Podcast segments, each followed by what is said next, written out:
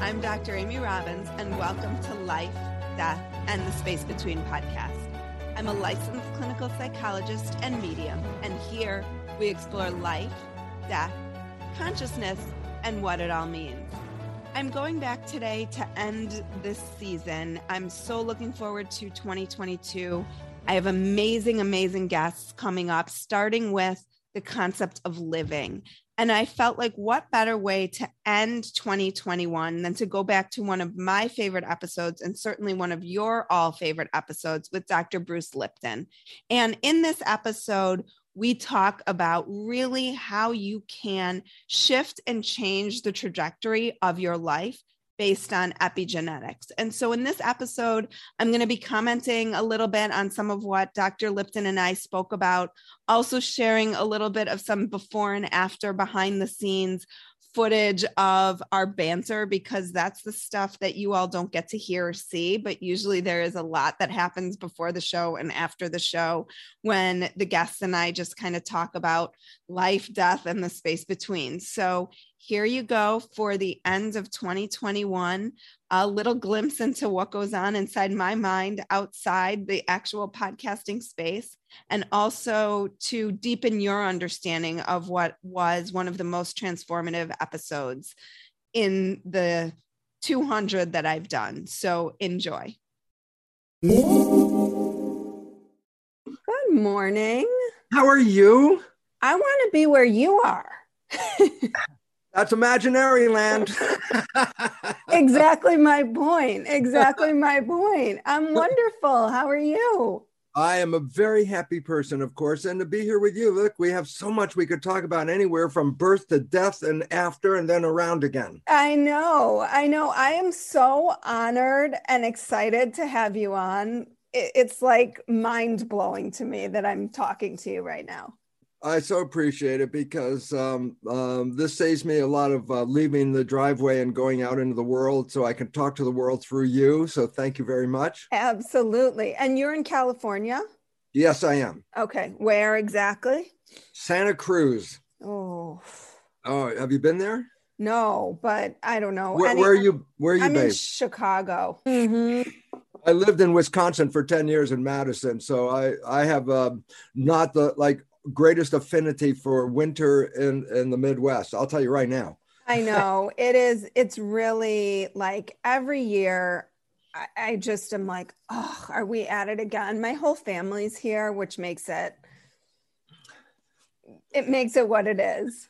Clearly we could talk for hours, you and I. Well, I know, I that's probably how you are, but so many different things to talk about, from birth, death, and beyond, back to birth again. Any topic in that area related to biology, we got it. So okay, let's start a wonderful program. Okay. So I will introduce you. I have sort of questions that are outlined. Great. Because I like to read every single book for every person that I interview, because that's how I roll. All right.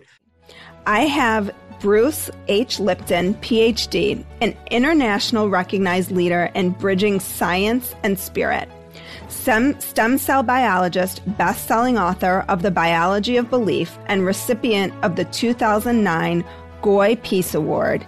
He has been a guest speaker on hundreds of TV and radio shows, as well as a keynote presenter for national and international conferences.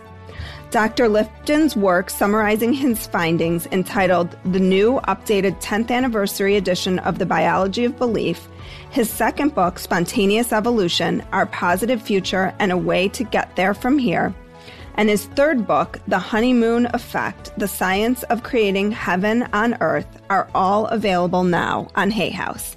Welcome, Dr. Lipton, to the show. Amy, Dr. Robbins, I am so happy to be here with you, but more importantly, I'm so happy to be here with your audience. The people that are going to be observing this are, by definition, are cultural creatives, people that are seeking answers outside of the box. And it's really relevant, because inside the box, there's so much chaos and upheaval going on that there are no answers in there. The answers are where we are right here, Amy. Well, and this is such a treat for me. I've been following your work for years. I actually went back to my bookshelf to pull out your book, looked through all my underlines, read it again. I'm a little nervous, but we talked before, so you're like amazing. So let's get into, for people who don't know your work, what is the premise of it, and why do you think people have so flocked to your work for so many years? Well, the conventional story that people have out there in the world about life is that at the moment of conception, we receive genes from our mother and genes from our father, and they come into this developing embryo. So we are also told that the genes control the traits. And then we're also told that genes turn on and off by themselves. And I go, so let's put that picture back together. My life is controlled by genes. As far as I know, I didn't pick the ones I got. If I don't like the characters and traits that I'm expressing, I can't change those genes. And then I add on top of that, well, they turn on and off by themselves. And all of a sudden you realize, oh my God, I'm a victim of my heredity. Meaning, let's just say there's cancer running in my family. And then I go, oh my goodness, you know, I could get that gene. Then if I get that gene, then I'm going to get the cancer. And so we have led ourselves to believe that we are powerless in the unfolding of our lives and that these genes control us. Well, my research completely undid that entire story. Back 53 years ago, Amy, you weren't even here yet, 53 years ago, I was doing cloning stem cells. And stem cells, let me just briefly say, what is a stem cell? And the answer is, first, recognize when you look in the mirror and see yourself as a human being, living entity. And we say, oh yeah, I'm an entity, a single entity. And I go, an illusion. Because you're actually made out of 50 trillion cells. I mean, if your eyes could have microscopic capabilities, then you could look into your body and say, oh my goodness, there's this community of 50 trillion cells. Every cell is, not every cell, but virtually every cell is a sentient being. And this is what I mean. I take them out of your body, put a cell in a petri dish. They grow without you. They can create a life without you in there. Cells are capable of all the things that we have. As a matter of fact, every character that we have, digestion, respiration, excretion, movement, nerve action, even, you know, reproduction and all that, every cell has those characters. So in other words, no matter how smart we think we are, we came from cells and we express all the characteristics of these cells. So if you understand how cells work, then you understand how humans work, because we're just a larger version of that cell. So we have 50 trillion cells, and every second or every minute, I think, every minute, we lose about 3.5 million cells. So since the beginning of this little program, you probably lost about 15 million cells. Right. This is a natural turnover, lifespan and stuff like that. But I say, well, how many days can you live if every day you lose millions, or actually every day we lose hundreds of billions of cells? And I go, well, how many days can you live if every day you're losing all these cells? The answer is not very long. But if you have replacement cells, embryonic replacement cells that can replace any of the cell types that have died, then cells can die and new cells come in. And guess what? Now it's stabilized. So every day I wake up, it looks like me, but I've got, hundreds of billions of new cells and hundreds of billions of cells that died, and it's a turnover. So I say, well, what are the cells, the embryonic cells that replace the ones that we lose every day? And the answer is they're called stem cells. They're embryonic cells. Hmm. So my point is, what did I learn? Well, I'm teaching in the medical school and teaching in the schools about genes control life. So that's my lecture stuff. And that's based on the standard curriculum that has been carried since basically 1945, when DNA was discovered to be the hereditary material. That's how recent it was, in a sense. DNA really wasn't understood until 1945. And in 1953, the picture of the double helix comes out with Watson and Crick. And in this moment, because I have a chance, in regard to the Me Too movement, I just want people to recognize this, that they, Watson and Crick, did not discover the DNA double helix. It was a woman who discovered it, Rosalind Franklin, and the old boys' science club in those days her major advisor gave her research to Watson and Crick without even her knowing about it. They then took her research before she had an opportunity to present it. They took her research and jumped on it and double helix DNA. So let's say the DNA story, Watson, Crick, and Rosalind Franklin. That's wow. It. She has to be brought back in because she is the one that, through her research, discovered DNA double helix. Okay. So basically, I was teaching that story that we talked about, genes control your life. Now I go back and say, but when I went in my laboratory, I put these embryonic cell in culture, and I put one cell in a tissue dish. And I go, this is called cloning. And the reason why it's called cloning is the cell divides every 10 hours. And so first there's one, then there's two, then there's four, and it doubles, 8, 16, 32. At the end of the week, I've got 30,000 cells in the Petri dish. But the most important thing is this. Cloning is all those cells came from one parent. And that means what? That I have 30,000 genetically identical cells, as they all just repeated what the parent cell was, okay? Mm. So they're genetically identical. I split those cells into three different Petri dishes. So in the end, all the dishes have genetically identical, the same cells in them. But I change what is called the culture medium. That's what we grow cells in. It's a fluid. And I go, what is culture medium? This is critical. We're going to come right back to this. Culture medium is the laboratory version of blood. So if I grow human cells, I look at what is human blood made out of, and then in the lab, I create it, synthesize it and make a synthetic version of blood, but it's called culture medium. Now, here comes the critical part. Since I am synthesizing it, I could change some of the ingredients a little bit. So here's the point. I make three different versions of culture medium, changing the chemistry a little bit. And I feed each of the three plates a different version of culture medium. So genetically identical cells, but slightly different environment. And I go, in dish one, the cells form muscle. In dish two, the cells form bone. And in dish three, the cells form fat cells. I go, so what controlled the fate of those cells? And the old story was genes. I go, no, they all had the exact same genes. That wasn't determining what the cell was going to do. What determined what the cell was going to do was the chemistry of the environment. Okay? So, but what led you to think, this is going to be my hypothesis, is that the environment is really what changes the cells, not the actual cell. Like, what in your mind was happening? Well, that's at that point, it's like, wait a minute, I'm teaching in the classroom, genes control life. I go into my laboratory and it goes, no, environment controls life. So you sort of stumbled on this, or were you intending for that to be? Did you think that you were going to find that the cells all looked the same and all formed the same? That was what you would expect. Right. Okay. And since I was cloning what were called stem cells that make muscle, which have a name, myoblast. So the point about it is if I put a myoblast stem cell in the culture, I should get all muscle cells. Right. But sometimes I'd put the cells in, and then when I'd see them the next day, no, they don't look like muscle cells. They change their shape. They look different. I go, well, wait, why? They're all this. What happened? And then I started to recognize, and especially my teacher at that time, back 53 years ago, was Dr. Erwin Konigsberg, and he developed the cloning technique that I was using.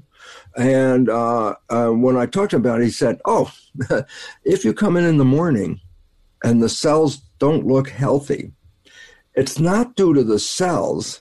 It's due to the conditions of the culture medium that we created. And that was like, oh, okay, so there's a good version of culture medium and a less version, and that was accepted without even thinking about it. But then when I started to look at the different cell types that when my medium was off a little bit, and I looked at them, I said, well, yeah, but they made something different than muscle. They were genetically supposed to create muscle. That was the stem cell for it. But then they started to create different cell types, and I go, wait a minute. This is, the environment was determining which cell type they would become. I go, well, this is complete contrast to what I'm teaching. Genes control life. No, environment controls life. And I say, so what's the difference? And this is the profound difference when you understand what it means. The story we all have bought, and almost everyone out there in this audience right now has bought the story that genes control life. It's called genetic determinism, that your genes determine the character of your life. That's a philosophy. That was a curriculum, and I taught that, okay? But then I saw, no, wait, the environment. If the environment changes, the cells change. So I just want to stop there for a minute and have everybody think about this. And when we think about this research that Bruce Lipton was doing was around late 1980s, early 1990s, this notion of genetic determinism versus environment. Some people call it nature versus nurture. But when we think about the environment in which we live, and I just want everybody right now to just take a moment and think about everything in your environment, how it feels, the energy in your home, the energy with the people with whom you share space, whether that be office space, whether that be people that you spend time with, however you think about sharing space. And just imagine what they are bringing every single day to your space and what you're bringing to theirs. And that in those moments, those interactions are shifting and shaping your DNA, just like what you bring to them is shaping theirs, what they bring to you is shaping yours. And so as we are interacting with every person on a day-to-day basis, I believe at my core that we are shaping their genetic outcome and ours based on those interactions. So again, we're talking about going into 2022. As we're thinking about this, think about the intention that you're bringing to every relationship that you have and how you are going to bring love into that. Because that has... Millions of people have lost weight with personalized plans from Noom. Like Evan, who can't stand salads and still lost 50 pounds. Salads generally for most people are the easy button, right? For me, that wasn't an option. I never really was a salad guy. That's just not who I am. But Noom worked for me. Get your personalized plan today at Noom.com. Real Noom user compensated to provide their story. In 4 weeks, the typical Noom user can expect to lose 1 to 2 pounds per week. Individual results may vary. The power to shift who they are, just as it has the power to shift who they are. The news story over here said, no, the environment. And I go, well, why is that relevant? Because if I change the environment, I change the expression of my cells. Look at the human body, as I mentioned before. It's not a single entity. It's a community of cells, 50 trillion. Then I also say this. It's a skin-covered petri dish, 50 trillion cells inside. And I also then say, what? And I also go, oh, my goodness, it's the culture medium that is controlling the fate. And I go, yeah, but inside, guess what? The original culture medium, blood, because that's what I made culture medium from, composition of blood. And so I realized, oh, my goodness, the blood in our body is the culture medium for 50 trillion cells. Does it make a difference if the cell's in a plastic dish or a skin-covered dish? I go, not at all. It still responds to the culture medium environment. Synthetic environment, plastic dish, natural blood in skin-covered body dish. And I go, so why is it relevant? Then it's like, oh, the chemistry of the blood is determining the fate of your cells. And then you carry up to the next step and go, who's the chemist? What makes the chemistry of your blood? And then I carried it up to the next, and it's like, oh my goodness. The cells in our body cannot see the world out here. Mm-hmm. They're inside. Mm-hmm. But they have to adjust. They have to adjust their behavior because whatever's going on out here, I have to adjust it in here. I go, the nervous system reads the environment and then adjusts the chemistry of the blood to make the cells respond to that environment. I go, so what does that mean? I say, the cells don't see the real environment. They only depend on my perception. So all of a sudden it's like, oh my goodness, our perceptions are creating the chemistry of our blood. If you have a perception of love, the brain releases complementary chemistry for love going into the body, which includes dopamine, pleasure. That's why, oh, love is so beautiful. Oh, feels so good. It's a chemical going in there. Oxytocin is released when you're in love because that bonds you to the source of your love. Vasopressin is released when you're in love. That makes you more attractive to your partner. So your partner's going to stay with you. And very importantly, when people are in love, the vision of love in the brain is released in the chemistry of growth hormone in the body into the culture medium. Mm-hmm. So I say, well, why is it relevant? I say, if I take those chemicals that I just said come from love and put them in a plastic petri dish with cells, the cells thrive. I go, this is what happens when people fall in love.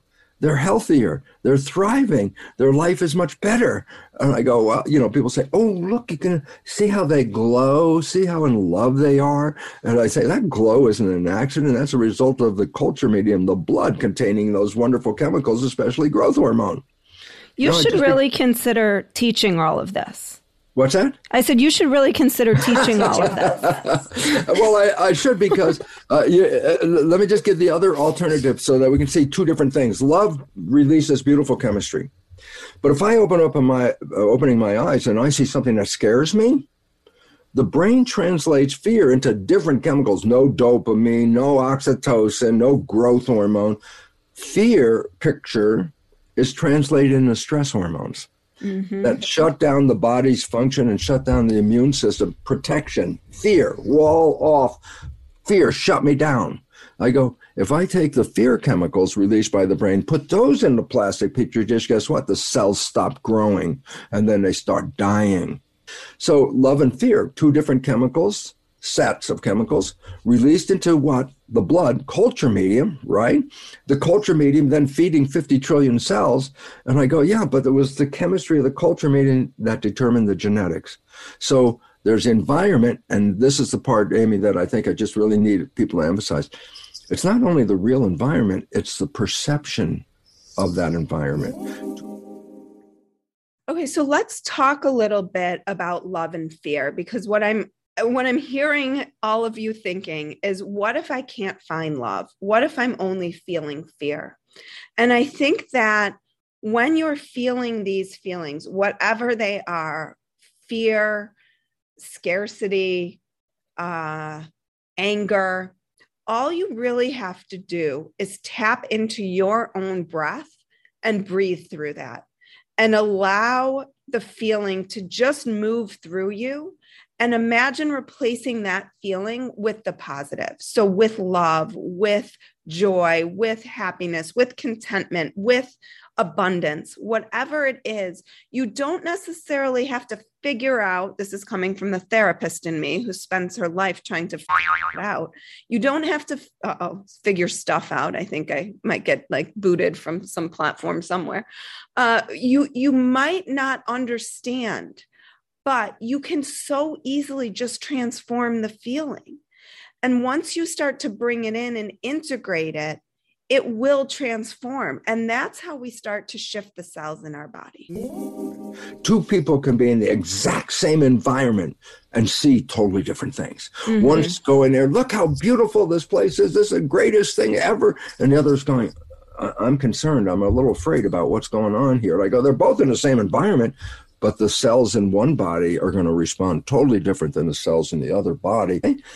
Epigenetic control is this trait is controlled above genetics, epigenetics, okay?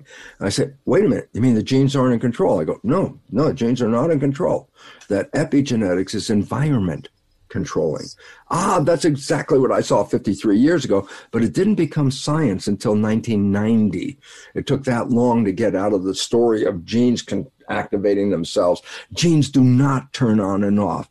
Genes are blueprints to make body parts. I go, why is that relevant? I say, go into an architect's office and she's working on a blueprint. Just lean over her shoulder and say, is your blueprint on or off? And she would look at you like, it's a blueprint. There's no on and off to a blueprint. I go, a gene is a blueprint. It does not have on and off. It cannot control itself. It doesn't turn itself on. It doesn't turn itself off. I said, well, then what regulates it? I say, the gene is a blueprint, and there's the equivalent of an architect that will select and modify the genes. I go, what's the architect? Consciousness, because that's the one that releases the chemistry that activates or inactivates the genes. So as you see the world, and then I go, story everybody has, genetic control, victim. You're a victim of your heredity. New story, epigenetic control. Oh, if I change my perception, if I change my environment, I've changed my genetic activity.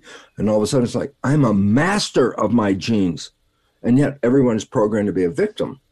And I go, well, what? Yes, go ahead. Amy. No, I was just going to say, I remember the first time I was at a conference that was actually, I go to this Freud Meets Buddha conference every year. And I remember hearing about epigenetics and coming out being so excited that it just made sense to me that we have so much more control than we think of. And I talk with my patients often about this, is that, you know, the story that you're telling yourself in this situation is going to be different than the story anybody else tells themselves in that. And that's different chemistry. Each story has complementary chemistry so that the cells can perceive the story by the chemistry you release. Is it a love story? Oh, I got different chemicals for that. Is it a fear story? No, I got different chemicals for that. My cells are responding to my interpretation. So therefore, I control my genetics.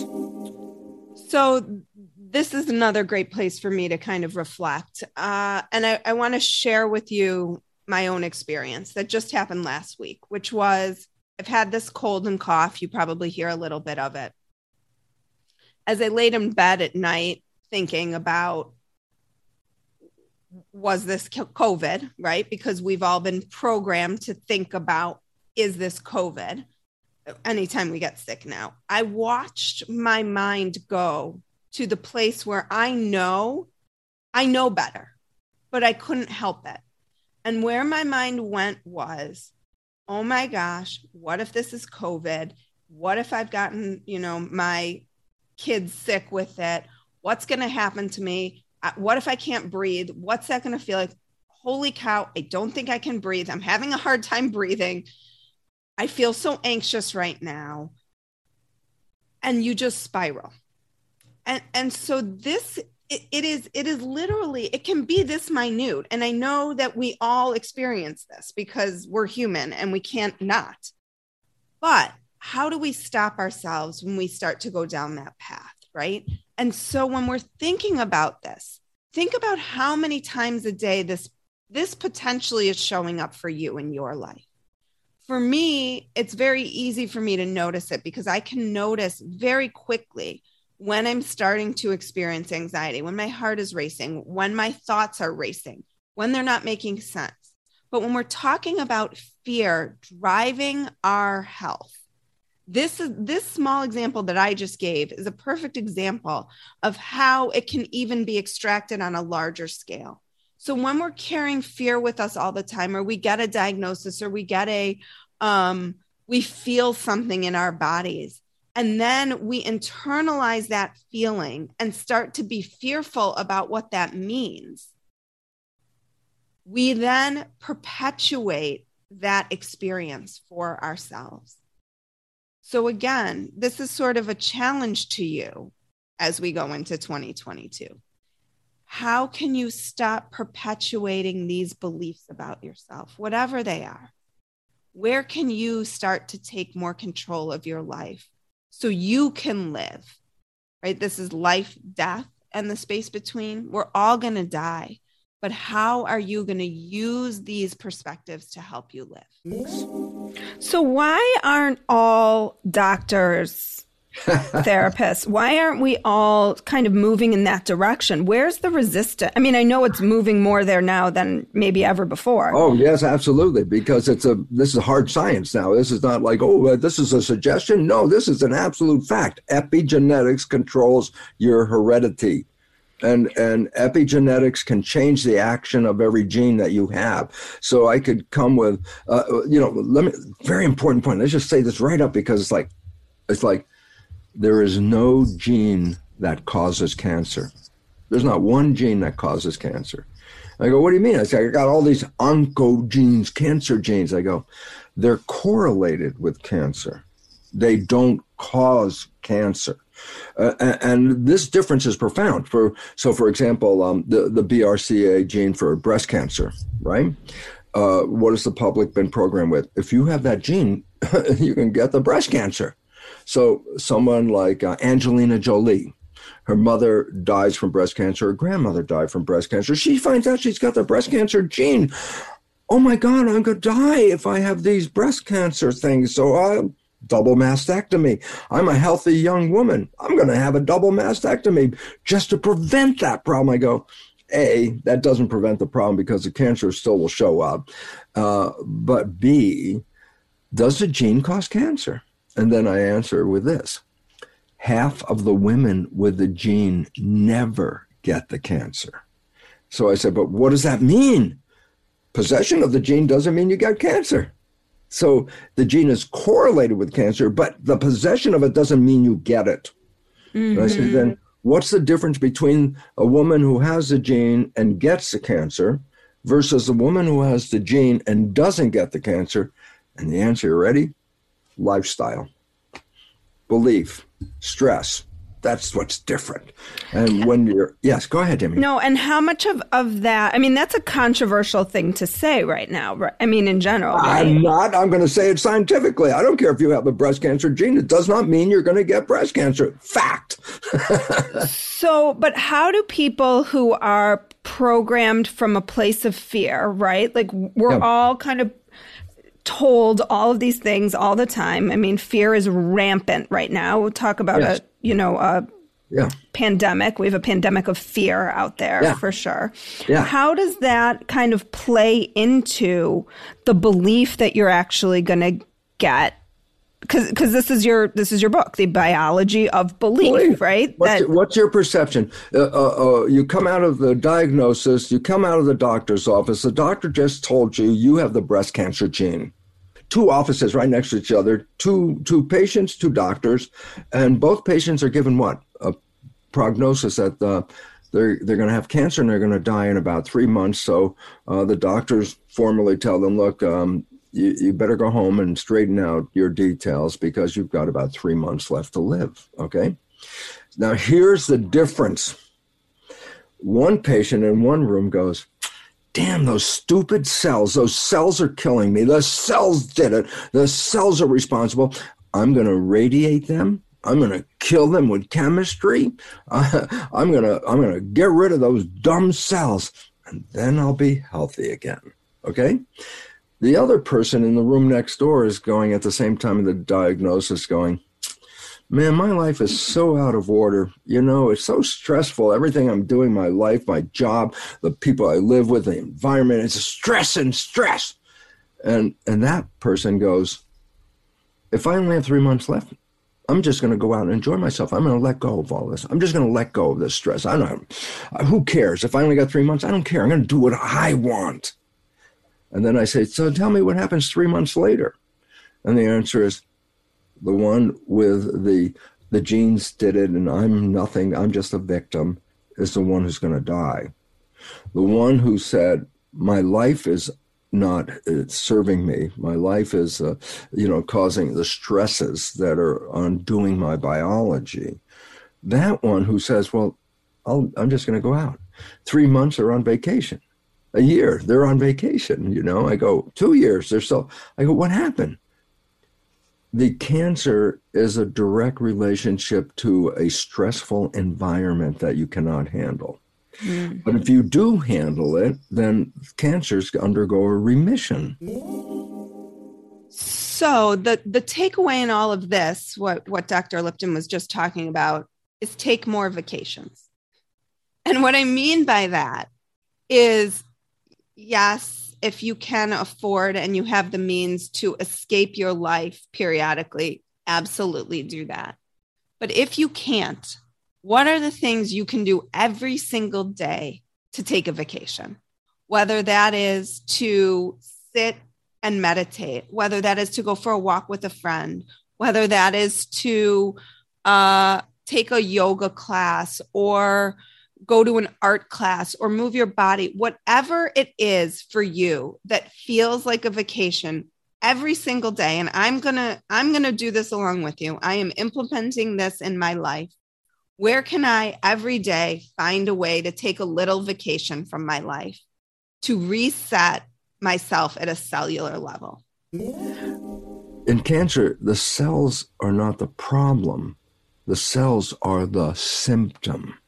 And what do you mean? I say it's a mirror telling you, your biology is telling you that your thoughts are not in harmony with what's going on in here. Disharmony, disease. Harmony, health. And so, yes. So let's break that down a little, because I had Dr. Jeff Redinger on the show. Redinger. I always wonderful say man. Yeah, wonderful. He's. I'm so grateful because he's who connected us, and he wrote a whole book on spontaneous healing and remissions. But when I thought this was so important in your book, and I'm going to just read it because I don't want to misread it or misquote it. Okay, you said, you need more than just positive thinking to harness control of your body and your life. It's important for our health and well-being to shift our mind's energy towards the positive, life-generating thoughts and eliminate ever-present energy-draining and debilitating negative thoughts. But, and I mean that in the biggest sense of B-U-T capital, the mere thinking of positive thoughts will not necessarily have any impact on our lives at all. In fact, people who flunk positive thinking become more debilitated because they now think their situation is hopeless. They believe they have exhausted all mind and body remedies. And so when you say, like, because I'm a big believer in this, you can't just think you're going to think positive and suddenly that's it. So can you talk about what that's about in terms of our conscious and subconscious mind and how we address that? Yeah. Well, let's start with the general thing that the public has been hearing. The mind is controlling our biology. Okay, that's not a new idea. That ancient people, you know, the Buddha 2,500 years ago said, what we think we become, meaning that your consciousness is creating what your reality is. And we say the mind. And I go, that's where the problem comes from. The mind sounds like there's a single mind up here. I go, no, there are two minds interdependent, meaning two minds that are working together, okay? And I say, what are they? I say, these two minds, listen, learn in different ways and have different functions. Okay? I say, so what are the two minds? Well, let me talk about the latest part of the mind, right behind your forehead. This is where consciousness is, the seat of the conscious mind, about 10% of the brain right up here in the front. The remaining 90% back here was there before consciousness. That's called the subconscious. What's the difference? Subconscious means whatever behavior is coming from the subconscious, it doesn't require your thoughts at all. It's below consciousness. You're not controlling your heart rate consciously right now. You can, but you're not. Your body temperature, that's automatic. Your heart rate, your breathing rate, all these things, you don't have to think about it. It's automatic, subconscious, okay? So I go, so what's the point here? And the point is this. Subconscious is the equivalent of an autopilot. I go, what does that mean? I say, why do I need an autopilot? Why not just use my conscious creativity? And that's the functional difference, because I said they're different. Conscious mind is creative. It has imagination. You can picture anything you want to picture with it, okay? Subconscious mind is not creative. It's habitual. What programs are in the subconscious are like programs in your hard drive. You push start, program runs by itself. I don't need to do anything. The program runs by itself. But the conscious mind is the one who's typing on the keyboard, interfacing the program, okay? So the conscious mind is creative, wishes and desires, and can control the biology. Here's the problem. This is the problem. The conscious mind can also think. You go, where's the problem? I go, imagine your body as a vehicle with a steering wheel, okay? And I say, when the conscious mind is driving the vehicle, the conscious mind's got its hands on the wheel, it's going to take you toward wishes and desires and imagination. That's what it does. It has creative stuff in it, okay? But I say, when the subconscious mind is in that state, the conscious mind's got its hands on the wheel. Subconscious mind's taking care of blood and breathing and respiration and all that. But then if I think, and I go, well, so what? I go, well, if you're driving the vehicle and the conscious mind is looking out the windshield to see where we're going, so it can control where we're going. But when you think, the conscious mind stops looking out the window because the conscious mind has to go inside. So I say, Amy, tell me what you're doing on Saturday. Now, you're sitting right there, right in your place right now. And let's pretend you don't have an agenda out in front of you or any, calendar. And I say, tell me what you're doing on Saturday. I bet you within a moment or two, you're going to tell me, oh, well, I'm doing this. I say, where'd you get the answer? You say, oh, I thought about it. What am I doing on Saturday? What am I doing on Saturday? I go, guess what? When you're thinking, conscious mind is not looking out the window. Conscious mind is now looking inside because answers for thoughts are inside. So I say, yeah, but if the conscious mind's driving the car, the vehicle, and it starts looking inside, then who's going to drive the vehicle? If I'm really, let's just say I'm really driving a car and I start thinking, my conscious mind is not looking out the windshield. It's going inside. Where am I going? What am I doing? I go, oh, my God. Then who the heck is going to drive the car? Because if conscious mind can't look out the window, we're in a lot of trouble. And I go, subconscious mind knows how to drive the car because it's a habit program that you learn. So the moment you stop paying attention to the road, subconscious is autopilot, gets behind the wheel and puts its hands on the wheel and will drive the vehicle while you're thinking. Okay? Now I go, so why is this relevant? Well, the behavior that you're playing when you're thinking is straight from the subconscious program, just whatever the program is. And I go, and where did you get those programs? I go, not from you. You got them from your parents, your siblings, and your community between birth and age 7. Is when we download the programs to use in our brain. And I go, and you downloaded those programs? From who? Where did you get those programs? From other people. Science has recognized that we are thinking 95% of the day. I said, so what does that mean? I say, well, if I'm thinking 95% of the day, my creative, conscious wishes and desires mind is not working and controlling the vehicle because that mind went inside 95% of the day. And then I said, what is my behavior? 95% of my behavior is whatever I got from my program. And I go, yes. So do you differentiate subconscious from unconscious? Like in a... No, they're the same. Okay, so you use them interchangeably. Yeah, but conscious means I have a thoughtful concern over what I'm doing. I'm conscious of what I'm doing. Subconscious is like, oh, it just happened. I'm walking down the street. Do I have to think right foot, left foot, move? And no, that's I don't have to think about that. That's unconscious, subconscious. Mm-hmm. Okay, so here, what are we coming down to a conclusion with? And this is this. You, as a personal identity, a source, as an individual, is what the conscious mind's all about. The subconscious mind is just a database of programs, just like the hard drive in your computer. And I say, so why is it relevant? Because the subconscious mind is autopilot. When I'm thinking, my subconscious mind takes over driving the car, walking, whatever I need to, the standard things I know how to do because I've done them my whole life. Okay? And I say, and you got your programs from who? Well, parents and siblings and family. And I go, were they fully supportive of what you want in your life? I say, no, because their life doesn't go where I want to go. But I tell you what, 95% of the day, your behavior is controlled by those programs, A, and B, you didn't see it. You didn't see your behavior 95% of the day. What do you mean I didn't see my behavior? I said, because when you're thinking, the behavior is automatic. I give a story, same story, Amy, 30 years, 35 years lecture. I look for a better one, but at this point, 35 years, I can still give you the same story. I'll see if I can come up with something. Okay, so here's the story. You have a friend. You know your friend's behavior very well, and you know your friend's parent. And one day you see your friend has the exact same behavior as their parent. So you volunteer. You go, hey, Bill, you're just like your dad. Back away from Bill. The moment you say that, Bill's going to say, how can you compare me to my dad? I'm nothing like my dad. I don't know where you come up with that stuff. And I go, most profound story in the whole world. I go, why? Everybody else can see that Bill behaves like his dad. Who's the one that doesn't see it? Bill. So explain that. The answer is simple. He downloaded that behavior from his father in the first 7 years, and he only plays that program when he's thinking, which means his conscious mind is not looking out the window, not paying attention to what's going on. His behavior is automatically running from a program that he got from somebody else. I go, so why is that relevant? Because he doesn't see what he's doing. And as a result, he could be sabotaging himself all day long, and he's the only one that doesn't see it.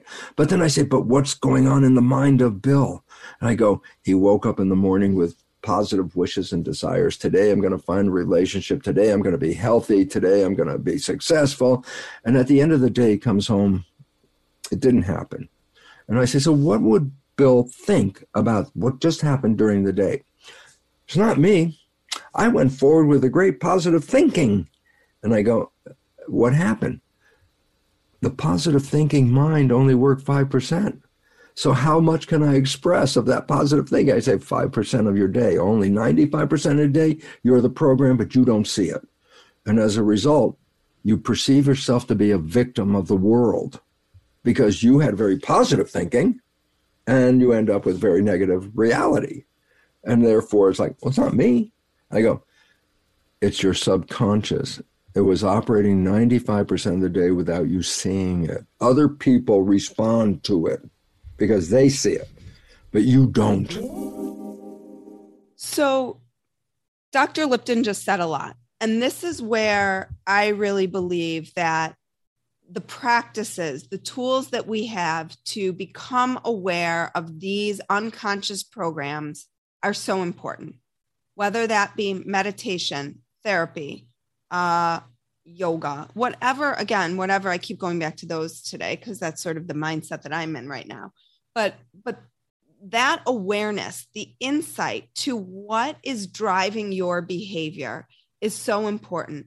When you are in relationships with people and you keep repeating the same patterns over and over again, is that because your unconscious mind is driving those relationships? It's driving your behavior. That person isn't driving your behavior. How you respond to that person is going to be different than how I respond to that person. So what does that say? That says it's not the person. It says it's me. It's what's inside of me. It's my own unconscious is driving my response to that person's behavior. And when this goes on in relationships, in our lives for years and years and years, all of these experiences are not our own. We're projecting. This is projection, right? We are projecting onto others our own experience of them. When we are angry at someone else, what are we really angry about? What are they triggering in us that is making us angry? And if that is happening, then we think about, from a scientific perspective, how is this impacting us at a cellular level? And that is where the science and the spirituality and the awareness all come together. That is where we can begin to make changes at the cellular level by shifting our unconscious awareness to conscious awareness. Again, many tools to get there: meditation, yoga, nature, therapy, whatever it is, but just get there. Like what you heard today and want to hear more? Wondering what comes next and what it all means? Head over to Apple Podcast, Spotify, Stitcher, Google Play, or anywhere you get your podcasts and hit subscribe. Also, if you could take a minute to rate and review my podcast, I would really appreciate it. Stay tuned as we continue to explore life, death, and the space between.